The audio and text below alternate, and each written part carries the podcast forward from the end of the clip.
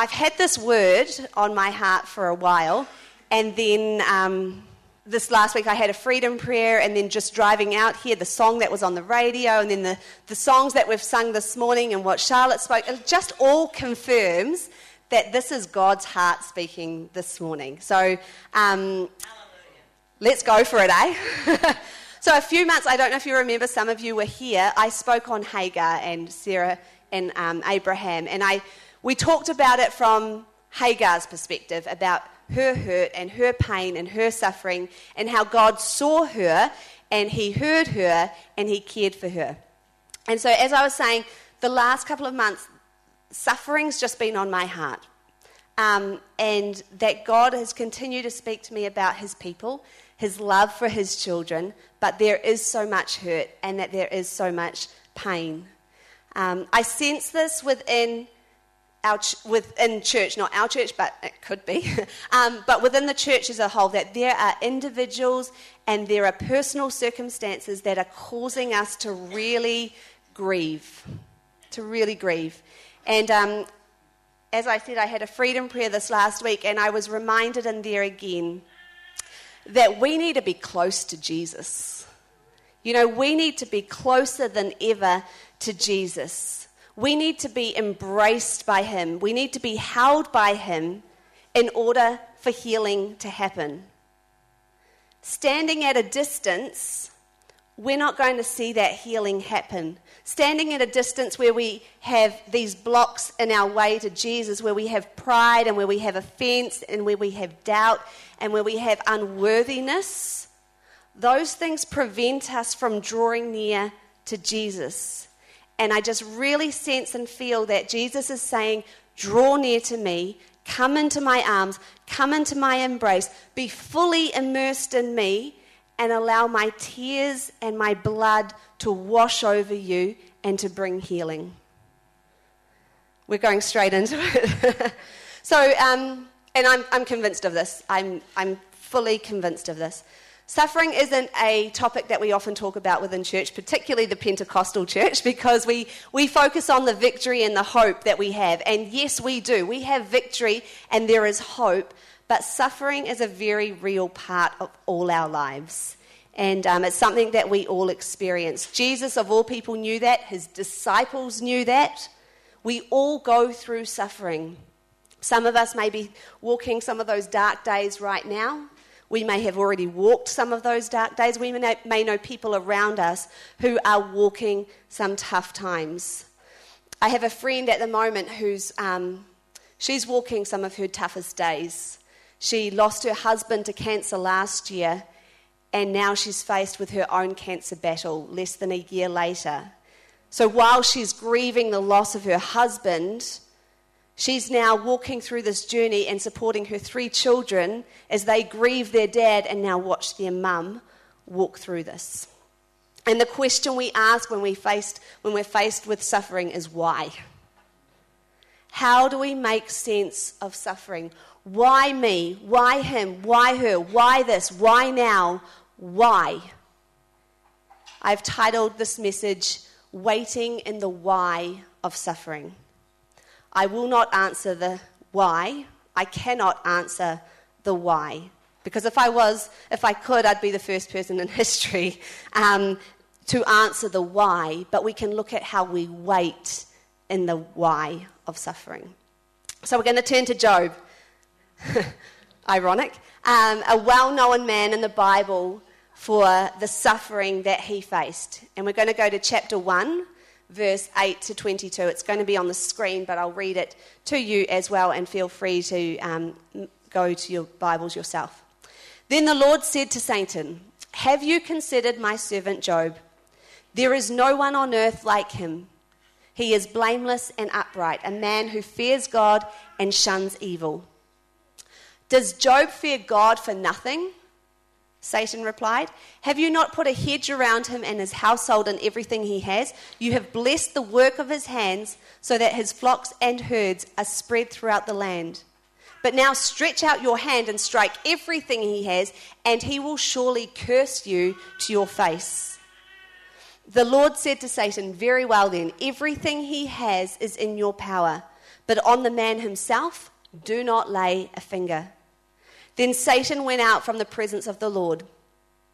One day, when Job's sons and daughters were feasting and drinking wine at the oldest brother's house, a messenger came to Job and said, The oxen were ploughing and the donkeys were grazing nearby, and the Sabeans attacked and made off with them. They put the servants to the sword, and I am the only one who has escaped to tell you. While he was still speaking, another messenger came and said, The fire of God fell from the heavens and burned up the sheep and the servants, and I am the only one who has escaped to tell you. While he was still speaking, another messenger came and said, The Chaldeans formed three raiding parties and swept down on your camels and made off with them. They put the servants to the sword, and I am the only one who has escaped to tell you.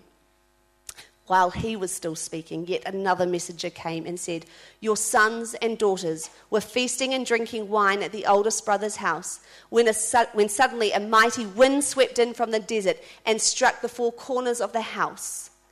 It collapsed on them and they are dead, and I am the only one who has escaped to tell you. At this, Job got up and tore his robe and shaved his head. Then he fell to the ground in worship and said, Naked I came from my mother's womb, and naked I shall depart. The Lord gave, and the Lord take away. May the name of the Lord be praised. In all of this, Job did not sin by charging God with wrongdoing. It is normal to ask why when we go through suffering. It is in our human nature to try and make sense of what's going on in the world around us, to try and find meaning in what's happening. You know, I remember that moment when I first was told that my friend was now facing her own cancer battle. And I was numb. All I could think about was why. Why her? Why this? Why now? And I know I'm not alone in that. We all we all question and we all wrestle and we all struggle to make sense of suffering. So today I want us to look at how we wait in the why of suffering, waiting in the why of suffering. You know, when we question the why, we tend to go one of two ways. We can either go down the religious or the more moral way of asking why, and, um, or, or we go down the more cynical way in our thinking. Neither of these two options are actually helpful, but we're going to look at both of them because I'm sure, like me, you can relate to them. So if we go down the religious route in asking why, we tend to say, um, Why is God punishing me? What have I done wrong? Do I not have enough faith? Am I not praying enough? And this is what we call moralism. If you do more, then you will. We try to make sense of suffering by our actions, by what we're doing or what we're not doing if you do good, then God will bless you, and if you're not being blessed, then you're doing something wrong and not pleasing God. That's the religious, moral way of thinking. If we go down the secular way of thinking, our train of thought leads us to cynicism that life is just random, that it proves that there is no God, because if there was a God, then how could he allow this suffering to happen? It proves that if there is a God, he's incompetent, he's indifferent, and we become cynical about the world around us. And we go, well, no one's in control. This is all just random. We just happen to be living on this place called Earth where bad things happen. That there is no good, powerful God in charge of everything. But if we go back to the story of Job, we find out that both these ways of thinking are wrong. Because let's be clear, this was Satan's idea. He was the one who came up with the idea, and he is the one who carries it out. God didn't generate the plan, God didn't create evil. When the world was formed, there was no disease and there was no death. God doesn't like evil and he doesn't like death. It was Satan's idea and plan, and he carried it out. But hear this God is still in absolute control. It's not an equal battle, Satan versus God.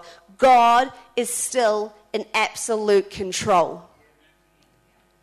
So, this leads us to the question of then why does God allow this? And, you know, I've always found that a really interesting thought, wrestle with.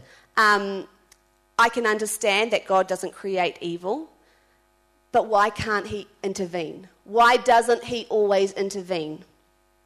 Why are babies diagnosed with incurable diseases and die? Why is there wars where innocent lives are destroyed and families are broken apart? Why doesn't God intervene always? The reality is, we live in a fallen world of free will. We live in a fallen world of free will. But again, if we look to the story of Job, God says to Satan very well, He permits it, but He limits it. He permits it, but He limits it. He says, You can do this and this and this, but you can't do this. He limits it. God is still in complete control. And God gives Satan enough to defeat Satan's original plan. God gives Satan enough rope to hang himself. Because Satan's idea is to expose Job and to discredit him. Yet this purpose was defeated. God hates suffering. He hates evil. He hates he doesn't like seeing Job suffer. He doesn't like seeing us suffer. But he is still in control. Now, also notice because, I mean, if you read through, and you probably have read through the whole book of Job, there's a lot of dialogue that happens. There's dialogue between Satan and God. There's, di- you know, there's dialogue the whole way through. But notice there's no dialogue where God says to Job at the beginning, in the middle of the suffering, at the end, where he says to Job, Hey, Job, look, you've been through the absolute wringer. Like, you've been through everything, but I'm going to use your story to speak hope into suffering. And I'm going to use your story to speak into why bad th- things happen to good people. And one day at C3 City Church North, they're going to be looking at your story. Churches across Aotearoa, across the world, are going to be looking at your story and um, speaking about how there's hope in the midst of suffering. God could have revealed the purpose to Job, but he didn't. Job never knew the impact of his story. Job never knew the dialogue between God and Satan. He never knew the impact of his story. The moralists say, do this and do that, and you will be blessed by God. The cynics say no one is in control and life is just random and, and you get what you get. But the Bible says, continue to serve God, and even though you may never know the full impact of your suffering, even though you may never know the answer why, God is still in control. What Job did is stay in relationship with God. In our waiting, in the suffering, in, in our waiting for the why of suffering, we need to stay in relationship with God. We need to continue to serve God with all our mind and with all our heart and with all our soul. When we're in our waiting, and I know it's easy words to say, it's hard to live out, but when we are in our waiting, we need to be okay with not knowing. We need to be okay with not knowing the why of the suffering. We need to be okay with that. Job didn't know, yet he stayed in relationship with God. You know, at the beginning of what we read today, God says to Satan, about Job that there is no one on earth like him. He is blameless and upright, a man who fears God and shuns evil.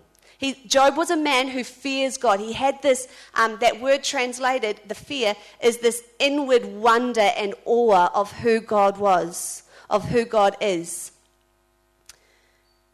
Yet Satan says, Job only loves you for what he gets, for what he's got, for what he has around him, for what he's blessed with.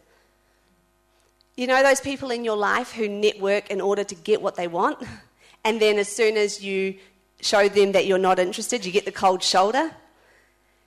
Satan saw Job's relationship like that with God, that Job only loved God for what he had, not for who God was or is.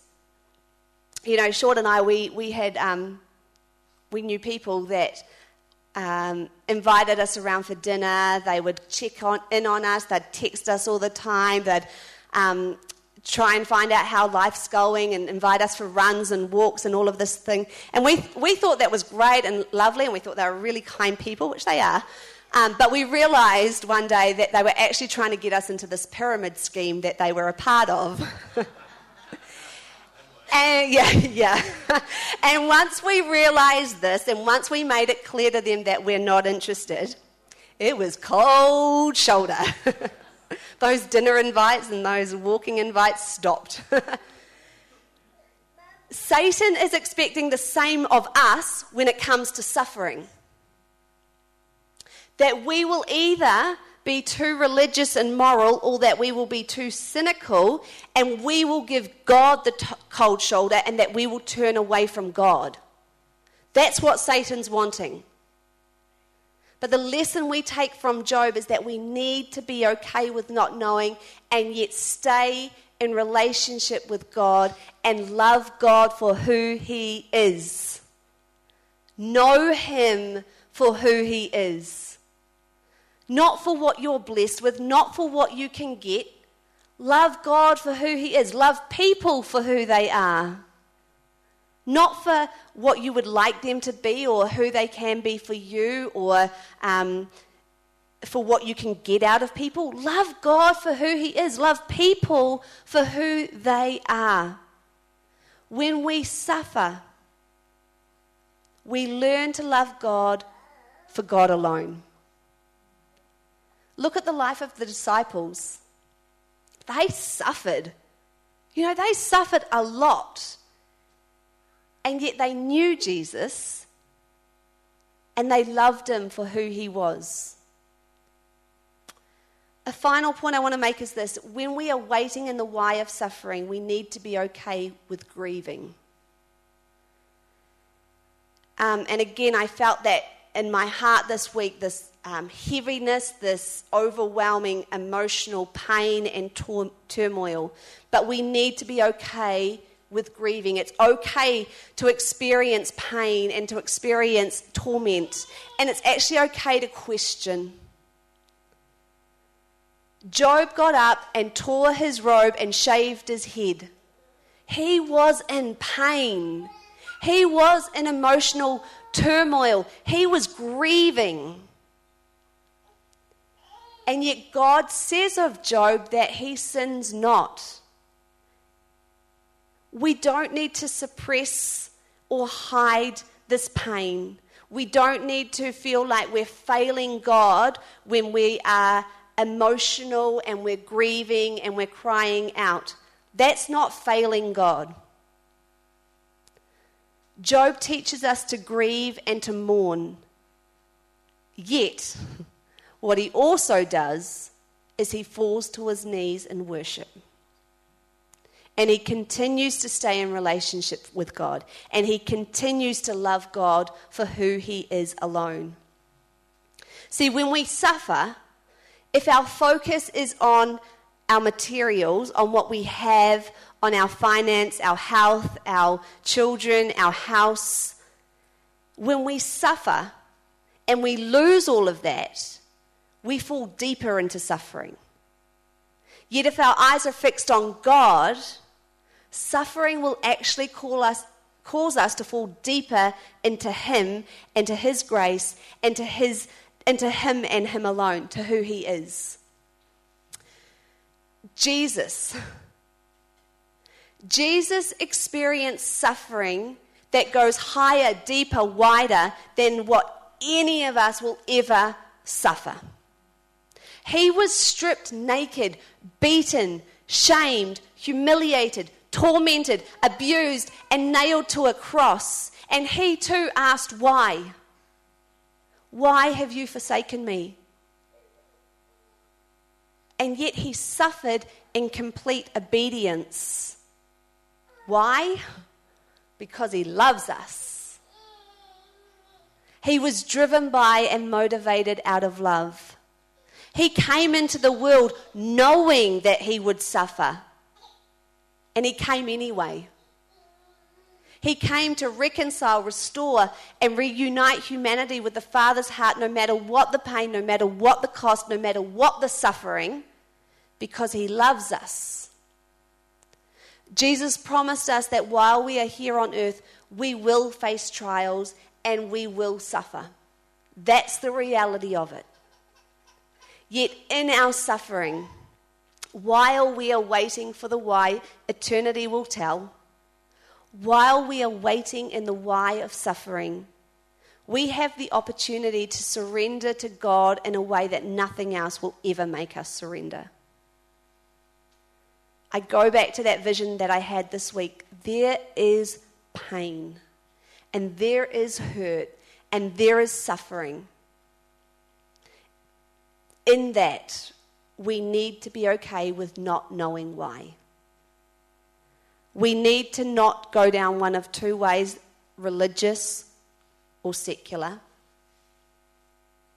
We need just to stay in relationship with God, and we need to be fully immersed in His presence and held by Him so that His tears and His blood washes over, washes over us. We need to draw closer to God than we have ever done before. And even if we're not facing that personal suffering right now, there is suffering all around us. You just need to read the news. There is suffering happening.